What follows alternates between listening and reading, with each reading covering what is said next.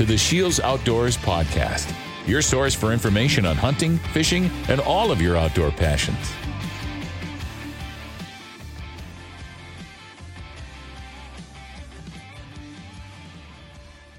Hello, everyone, and welcome to the Shields Outdoors Podcast. My name is Mike Anderson, and today we're going to be talking about getting people into the outdoors. Now has never been a better time and with me today is Kayla Bendel from the North Dakota Game and Fish. She is their R3 coordinator, which stands for recruitment, retention, and reactivation. So she is all about getting people outdoors and keeping them there. Kayla, thank you for joining us today. Can you tell us a little bit about yourself, how you got into your role with the Game and Fish? For sure. Yeah. Thanks for having me on today. Um, so, as you said, my name's Kayla Bendel. Uh, I am originally from Minnesota, from the Twin Cities, um, but grew up just spending a lot of time um, going up north um, and just spending a lot of time outdoors with my family. Um, and just knew when it came time to go to college that this was the only thing that I cared about. Um, so, I went to school for natural resources, wildlife management uh, up in Crookston, Minnesota and just kind of finally for the first time became immersed uh, in all these other people that loved hunting fishing camping being outside conservation um, which is not something i found a ton of uh, in my suburban upbringing.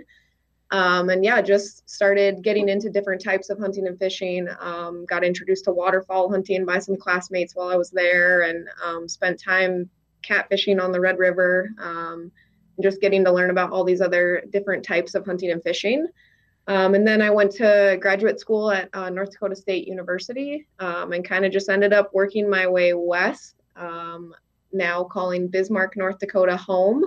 Um, came out here for my first job with Pheasants Forever, actually, um, getting to do outreach with landowners as well as um, kind of the first time I got introduced to R3, uh, as Mike said, hunter and angler recruitment, retention, and reactivation um, and just fell in love with Bismarck. Uh, there's just so much to do, um, really near like nearby home, so I can do stuff on weeknights and um, can spend like every weekend uh, upland hunting or waterfowl hunting or heading west to the Badlands or fishing the Missouri River, Sakakawea. Um, so there's just a lot to do close to home um, and just fell in love with this idea of getting other people interested in the outdoors. Um, and when this position opened with Game and Fish, I was just really excited uh, to make a career out of getting people to love hunting and fishing. Um, so feeling pretty lucky. That's very cool. Yeah, growing up in this city and then moving out to like the Crookston and the Bismarck areas, definitely a change of pace there. If you're if you're an outdoor enthusiast, you're you're in the right spot now. For sure, yeah. And Bismarck's a nice combo of still plenty of amenities, but then you can just quickly get out of town. Um, but yeah, definitely a little different than the Twin Cities. Mm-hmm. Absolutely. So, fishing or hunting, which one do you like more? Oh, I don't know. If you asked me that like five years ago, I would have said fishing hands down. I just grew up doing a lot more fishing. Um, but yeah, since getting a bird dog and coming out here and um, just all the opportunities, I don't know. It's been really hard to pick. I do feel a little bit more like connected to the land and kind of connected to everything going on uh, while I'm hunting because there's just so much more for me to be like attuned to and notice and um, everything on the landscape. But it's a tough choice. I don't know. mm-hmm. Yeah, I have I have a hard time with that same one. You know? my my answer was it depends on the time of the year. You know, that's like, true. Yeah. In in the winter there really isn't a ton of hunting seasons going on so it's like oh i can just say ice fishing but um, mm-hmm.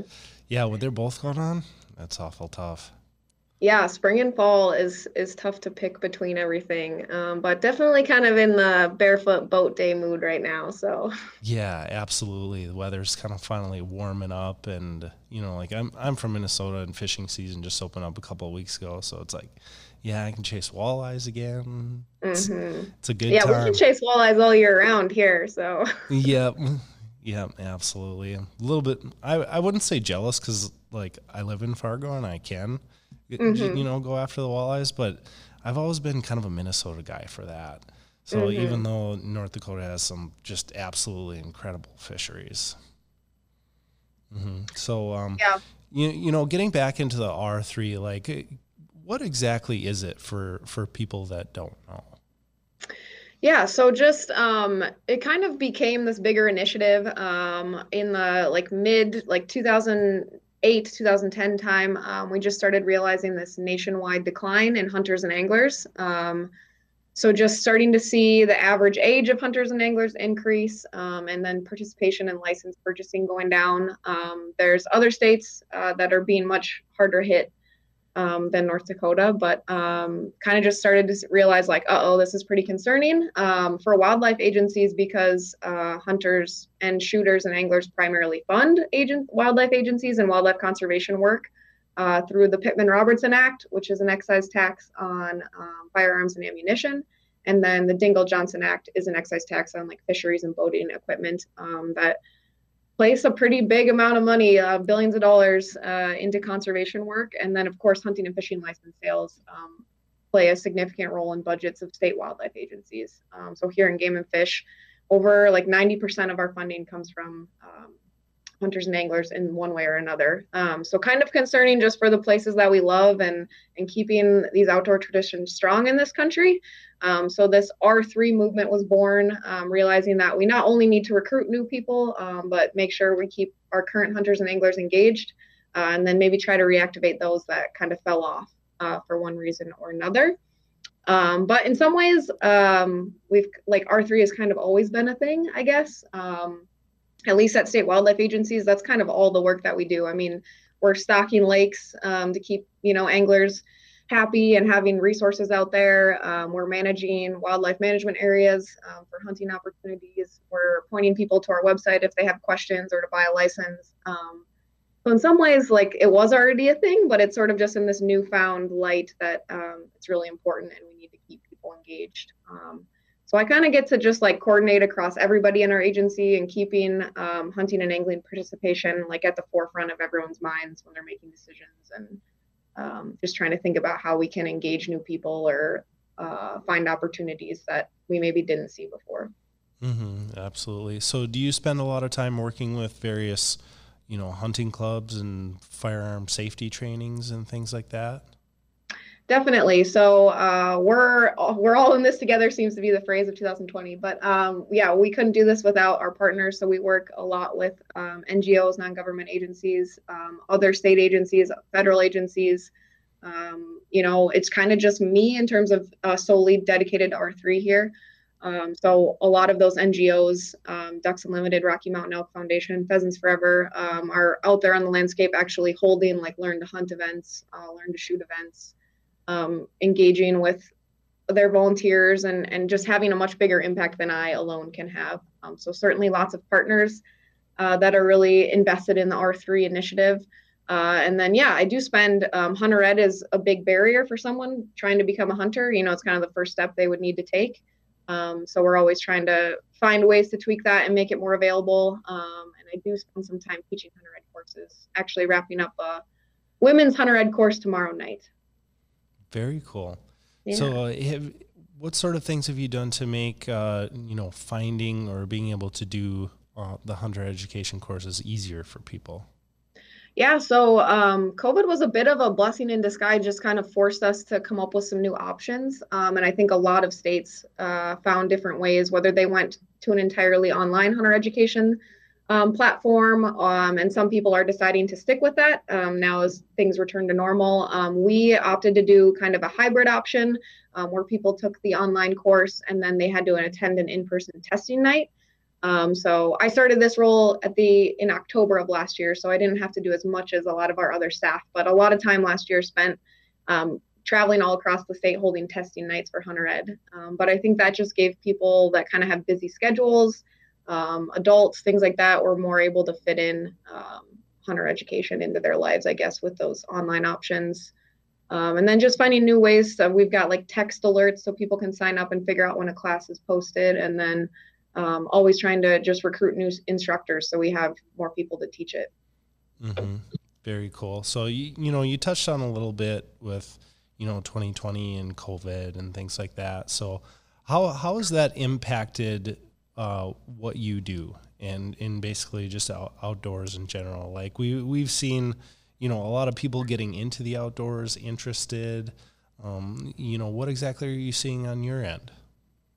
Yeah, so uh, nationwide hunting and fishing license sales were up last year, um, presumably because people just had more time on their hands, they had more flexible work schedules, or they weren't working, um, working from home, you know, just able to go do stuff more often. And then um, also just looking for safe ways to recreate. Um, you could still maybe go fishing with a friend and, you know, have your boats nearby or um, just be in safe outdoor spaces, I guess. Um, so really cool to see that it brought a lot of people to the outdoors, um, reactivated a lot of people. Um, yeah, nationwide license sales were up for hunting and fishing in almost every state. A few states that, uh, like Alaska, where residents had or non-residents had difficult time going to, um, were a little bit down, but um, really cool to see. I guess the key is just going to be keeping those people engaged now that things kind of return to normal and schedules start to get busy again um, just trying to remind people how much fun it was. Um, yeah, and just hoping they keep outdoors in their mind. So I think a lot of states are focusing on retention this year. I guess that second R is is keeping those people. Um, here in North Dakota, yeah, we start we were slowly starting to see like little declines, I guess, in hunting and fishing license sales, but then a big nice spike last year.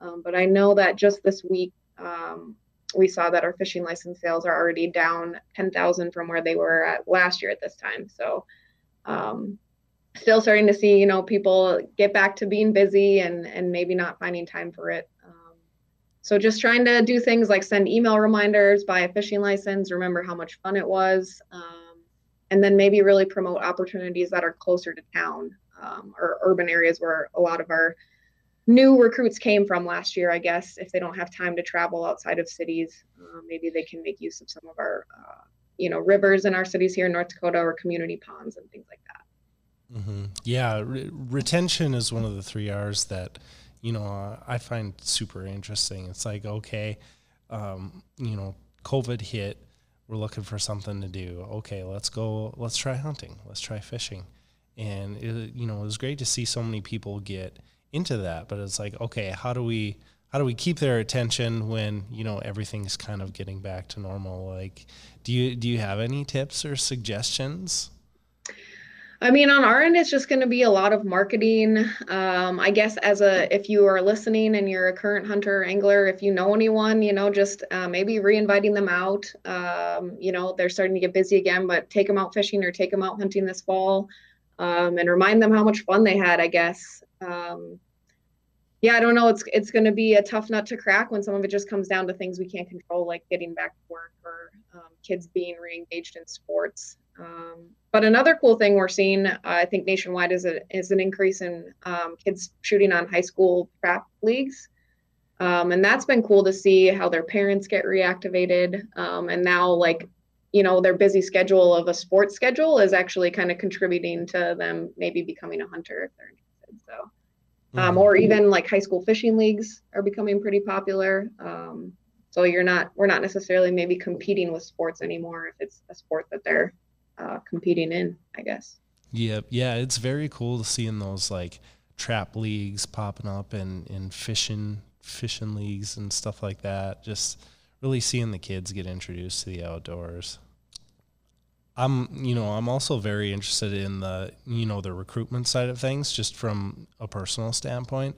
Like I have, I have two daughters now. I've got uh, one that's just turning one year old here, and then another one that's five. So, what sort of uh, tips or advice would you have for me to to try and really get my daughter excited about the outdoors?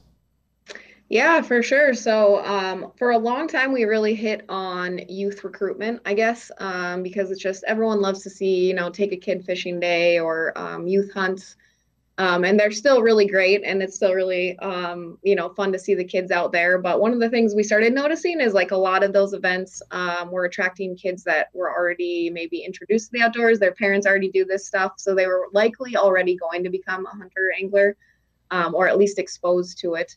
Um, and then if you did find, you know, manage to find a kid whose parents weren't really into this that attended those types of events um, and they loved it, uh, they maybe don't have the capacity, uh, you know, at age six or seven to then go back and, and be a full-time angler if their parents don't do it. You know, they can't drive, they aren't, don't really have a lot of say in what they do with their time.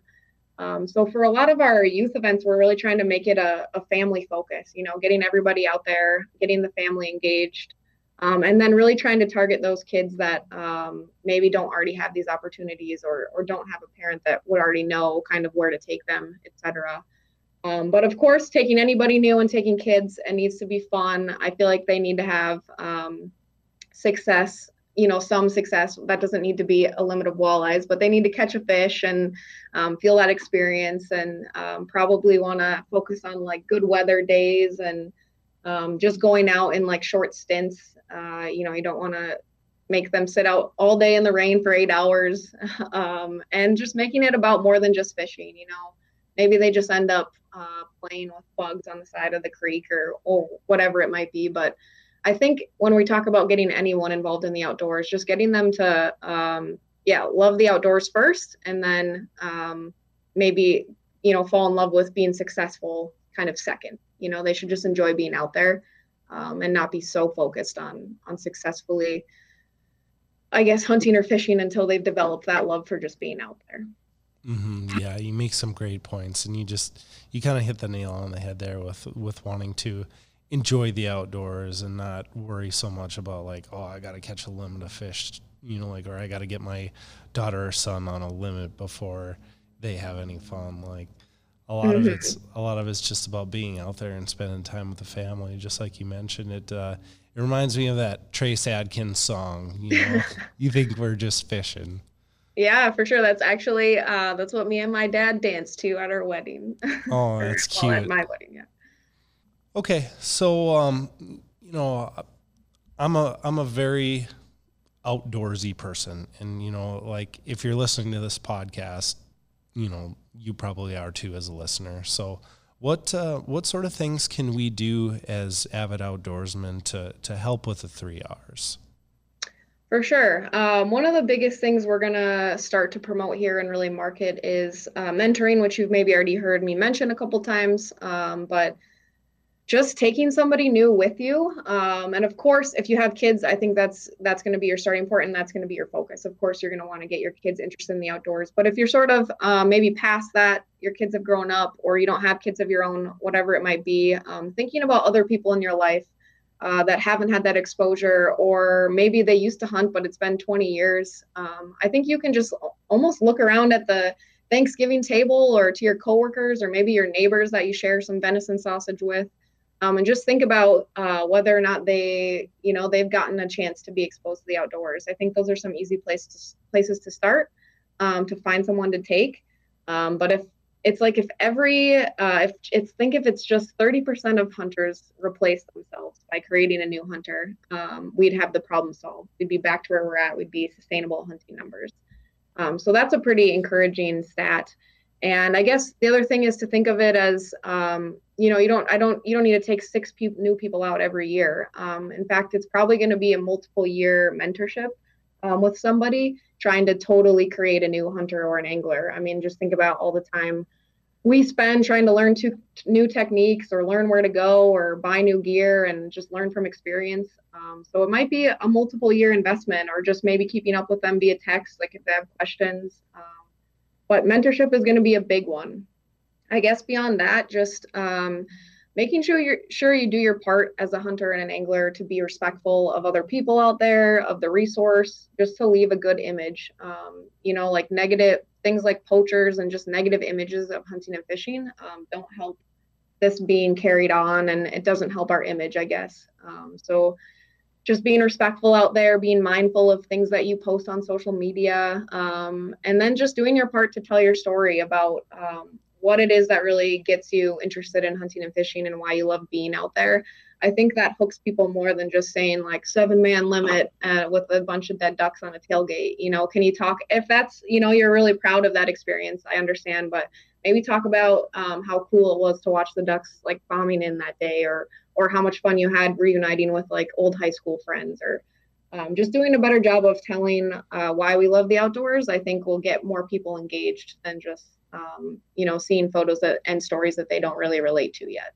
Mm-hmm, absolutely. Uh, that you know that reminds me of the first time that I ever went out waterfowl hunting. You know, granted we we did have a good day. I mean, we were we were probably close to limiting out if we didn't. But like, there's there's two things I remember most out of that day, and the first one was it was my uncle that took me, Uncle Brent, and he's a huge huge waterfowl guy. And the first thing I remember is like you have to have every part of your skin covered. Like if they're seeing bare skin, they're gonna see you. So he handed me this in I didn't have a face mask. So he handed me like a purple face mask, and I'm like, that that just seems really weird. But he's like, no, just trust me. Your your face is covered. They're not to see that reflection. You're to be okay. And the second thing that I'll that I never forget is that first flock of ducks that came in and flew over the top of us, and that just whooshing sound of, of mm-hmm. air on their wings. Like I had never heard that before, and it's just something that I'll absolutely never forget. It's just it, it's stuff like that that kind of puts you really in the moment and and the things that are really remembered versus just oh I shot a limit that day. Absolutely, yeah. I feel like most of my most memorable um, times field or a stream um, have very little to do with um, success, and they're usually just like hilarious inside jokes or whatever crazy things that happened. Um, but definitely, and those are the moments I think that hook people. Um, I think even when people have a hard time talking about why they hunt or fish, it's it's those things like the sound of ducks flying over your head um, that that really keep them coming back. And I think those are the things that that new people will connect to more than, um, yeah, seven man limits, I guess.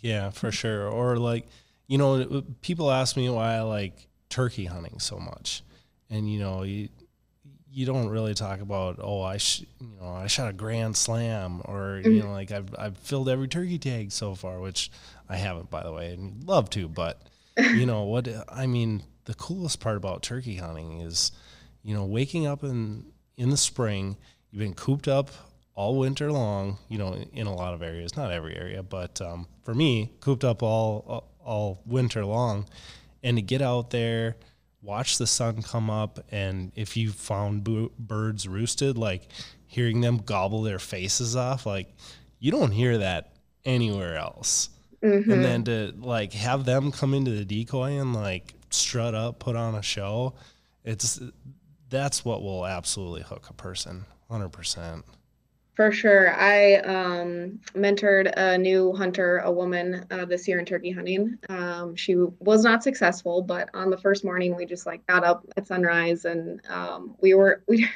just walking through. We were hunting in western North Dakota, so just walking through the Badlands. Um, we had it was we had gotten out there Friday night, so we hadn't roosted any birds, and um, just trying to kind of like walk and listen for gobbles and see if we could get in close to something, and um, just heard like one distant gobble and she just turns to me and she's like, "Oh my gosh, I love turkey hunting so much." it's like it's only been like 20 minutes and nothing's really happened, and um, but yeah, it's just for people that don't get to experience this stuff. Um, and I mean, of course, I still love that too, but it's just crazy how little it takes to hook somebody, I guess.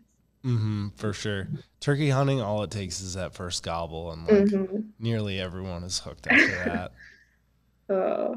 Um, yeah. So, so we've had a had a couple cool little stories here, but uh, I'm curious on on your favorite stories. Do you got a couple for us? I'd like to hear your favorite hunting story and your favorite fishing story.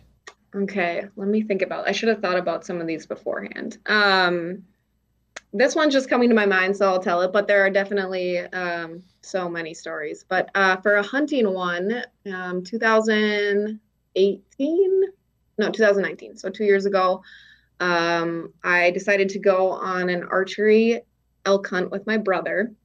Um, that's another thing I really love about the outdoors is just like it's probably my favorite way to connect to the people that I love. Um, it's super cool. I just wouldn't have the relationship I do with my brother and my dad and my husband, um, and now increasingly some friends um, if we didn't spend time afield together.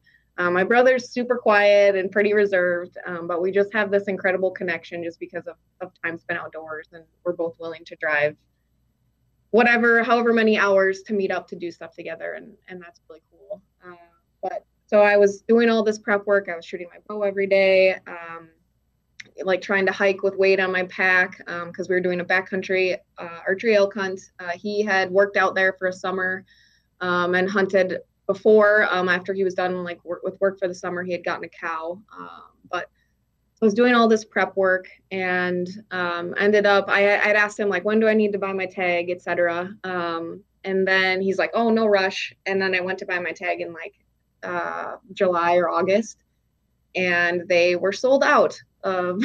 Oh no! Uh, over the counter because it was an over the counter tag, but after a certain date, they open it up to residents to buy extra tags, and we had, I guess that just hadn't been a problem when he had hunted out there.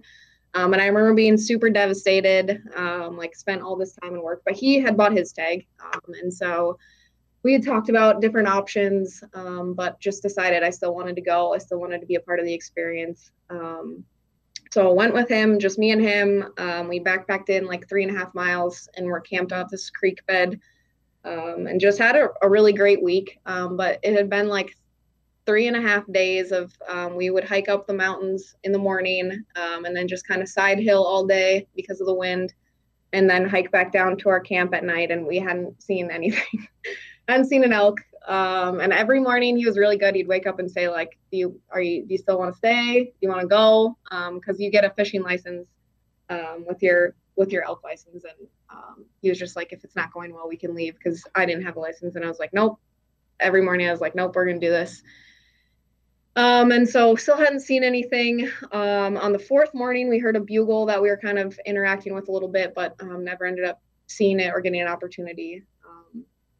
Um, and then at the on like towards the end of the fourth day, we were on this ridge and we saw elk on the other ridge um, crossing this opening.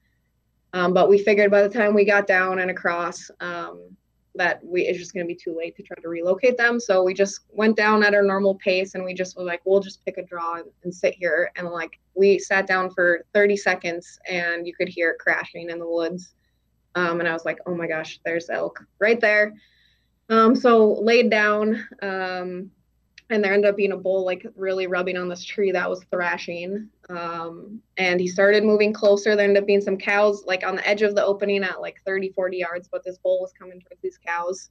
And I couldn't see them because I was laying down. Um, so I was just watching everything like unfold through my brother's eyes. Um, and I watched him draw, um, but then heard like a loud noise, which in hindsight, I realized um, the bull was at like 30 yards. Um, but it suddenly, like after he decided to like charge at these cows. So then um, he ended up, it ended up being more like a 55 yard shot. Um, but he shot.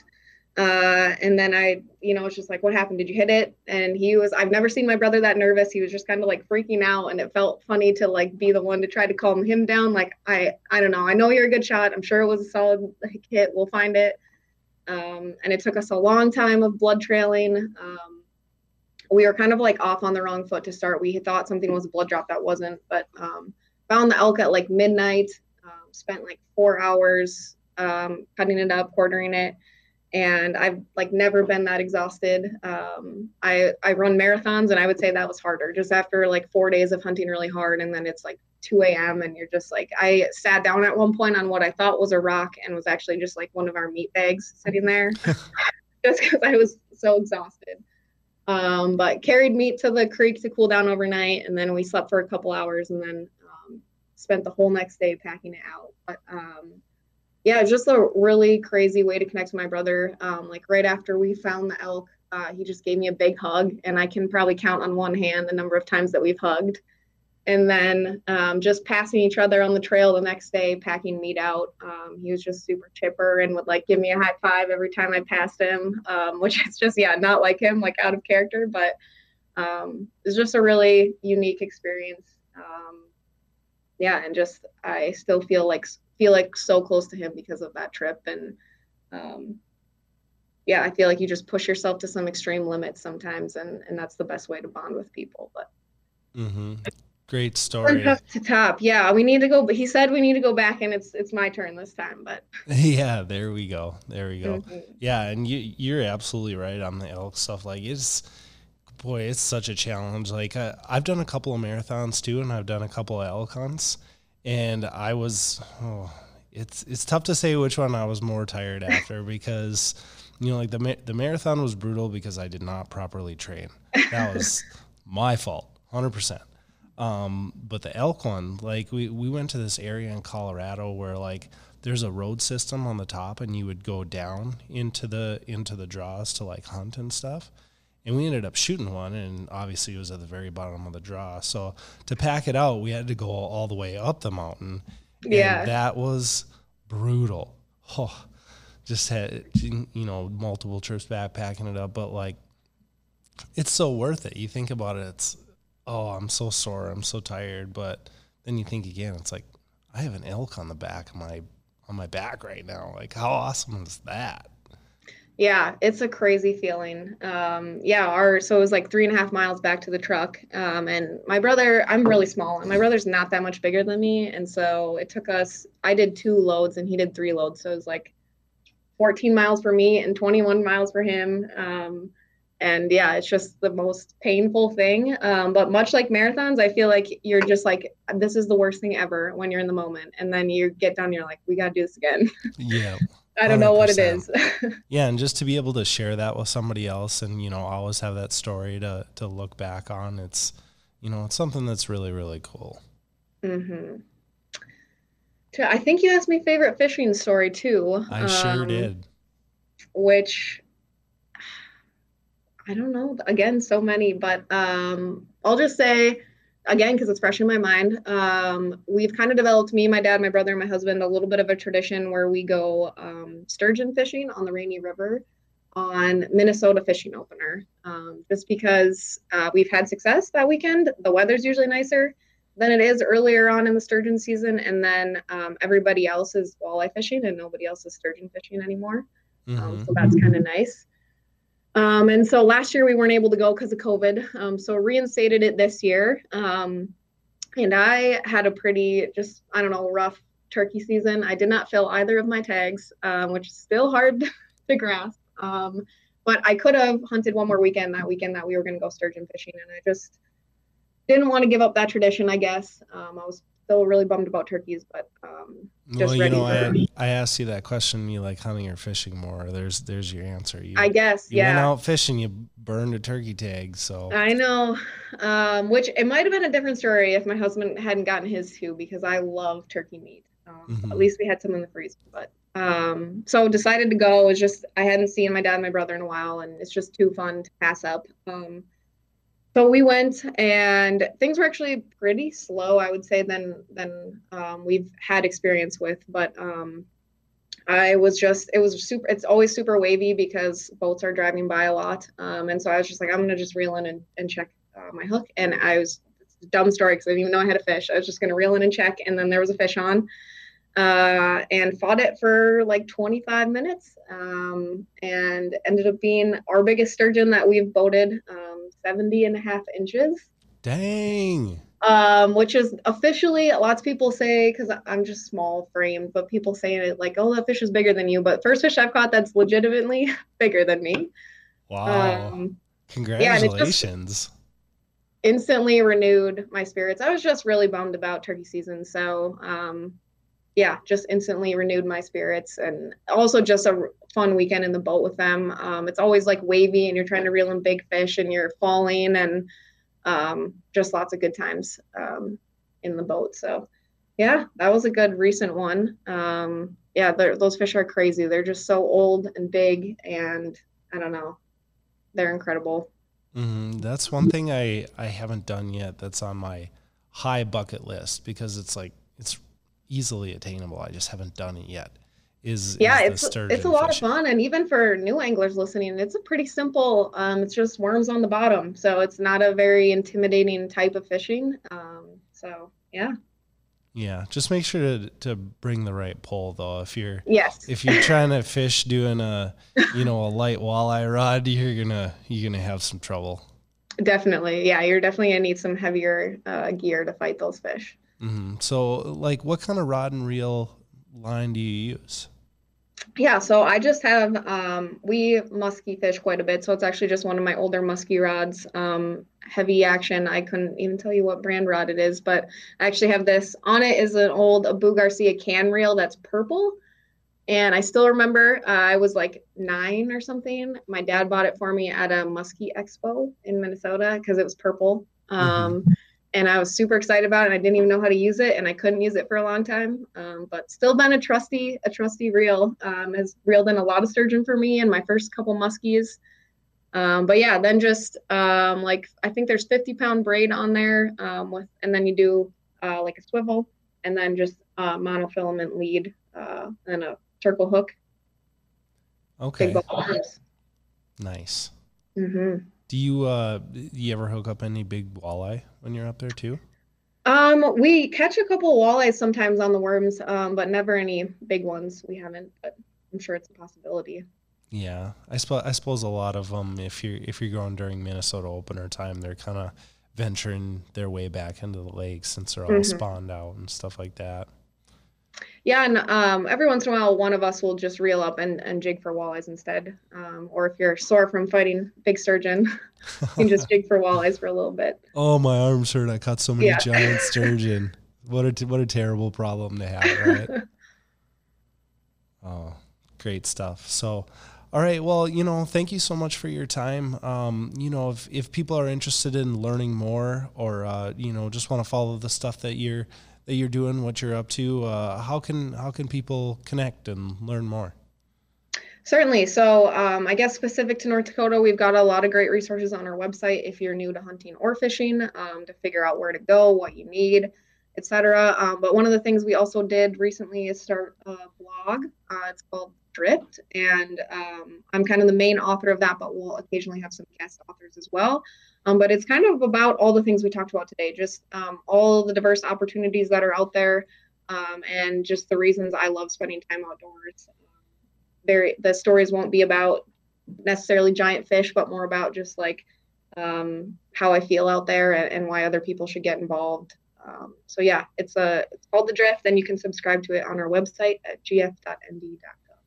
Okay, so um, what sort of stuff's on there right now to give people a little taste of what's out there? Yeah, so we just started it. So there's an intro piece, just a little bit about like who I am and a little bit about R3. Um, and then there's a piece on morels actually, um, just kind of some tips and, and some gear you might want if you're going to go try to forage for morels. Um, and then the last one we wrote, uh, or I wrote, was about um, packing like wild game on the go. Um, so just kind of some recipes or ideas about trying to eat, um, try to eat primarily wild game, so it's hard when we're doing stuff every weekend. Um, so I try to find ways to like bring it on the go, I guess. Um, and then this next one will hopefully be about um, some spring fishing here. So very cool. All right, you you caught my attention on the morel stuff. so I've been, you know, I'm I've done okay on shed hunting. Uh, you know, done okay on turkey hunting but I just fail miserably with morel hunting. I just can't find things. I don't know if it's just my attention span or my, you know, not the right attention to detail. But um, I would I would love some tips and tricks on on morel hunting, especially North Dakota. Like I don't I don't think about morels in North Dakota. I think about prairie grass and and you know not really finding morels. Where do where do you look? How do you find them? For sure. So, um, one caveat is that this year has been really dry. So, I'm a little nervous about um, whether I'll be able to find many. Um, but true, North Dakota's big prairie state, so we're a little limited. But um, they obviously like, uh, or maybe it's not obvious, but they like dead and decomposing wood. Um, so, lots of the river bottoms and creek bottoms um, are a good place to start. Um, they like dead elm trees if you can find them, or dead box elder and cottonwoods are a good one. Um, they also like disturbed areas. Um, so, like a river bottom that's recently been burned can be a really good um, place to start to look. Um, and I often, I'm pretty new to this too, but I often find them at, like at the stumps of the trees or like a little around a little radius, I guess, around the stumps. Um, and I guess another big thing can just be timing. Um, so this time of year, I'll start to just go like look or kind of pay attention to if other I see other people have started to find them um, because they'll they'll sprout up pretty quick. Um, so if you just happen to look too early and then you're like, oh well, there weren't any there, and maybe they were there a week later. Um, so just paying attention to um, like I think 53 degrees is the soil temperature, but yeah, I just kind of try to now I have like photos on my phone and I pay attention to the date and figure out like um, I should go check. Um, but yeah, just looking for dead and decomposing wood and um, areas where there's maybe a little bit more moisture. Uh, and then I just, once I've found some, just return to those areas. They're usually good places to start, or um, just try to find areas that look like those. Okay, that makes sense. So, I mean, is is there a good rule of thumb on when you should be starting to look? Like maybe a certain level of green out there or seeing budding trees or anything like that?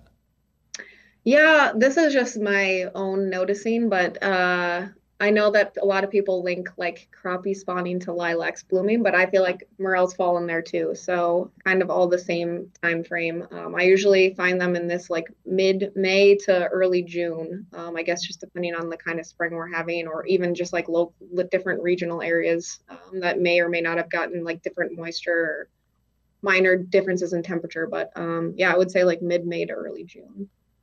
Okay, so Up you- here. So you're Up here. telling me I'm going to have to choose between crappie spawning and morel hunting? huh? Yes, uh, or you know maybe morning of morning of crappie fishing and then Okay, there you go. I, I can get behind that. I just gotta, you know, take a full day out of it, and uh, yeah. and you know, Yeah, and at least the- they, you know, they don't care about time, or you're not, you don't have to try to catch them. So yep, you, you know, whenever.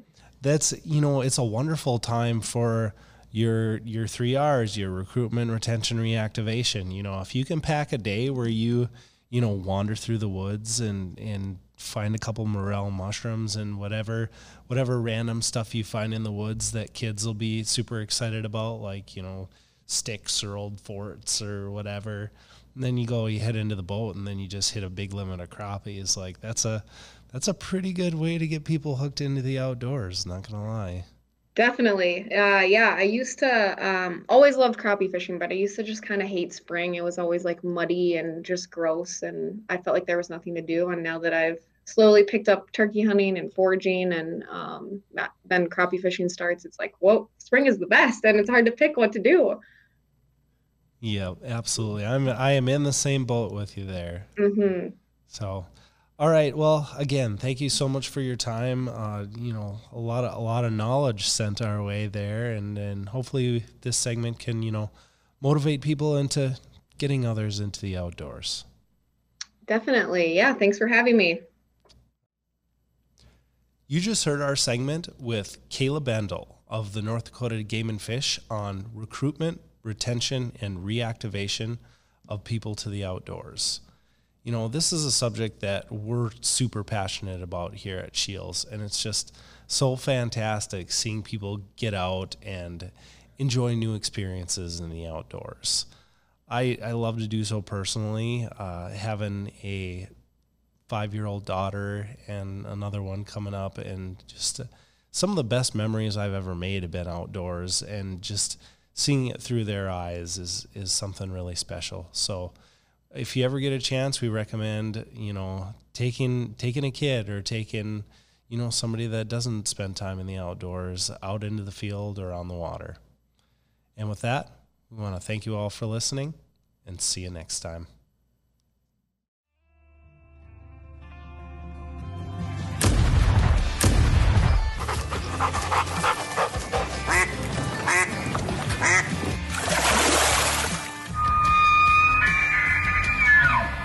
Thank you for listening to the Shields Outdoors Podcast. Stay tuned for future segments and visit our social media pages, Shields Outdoors on Facebook and Instagram for daily updates.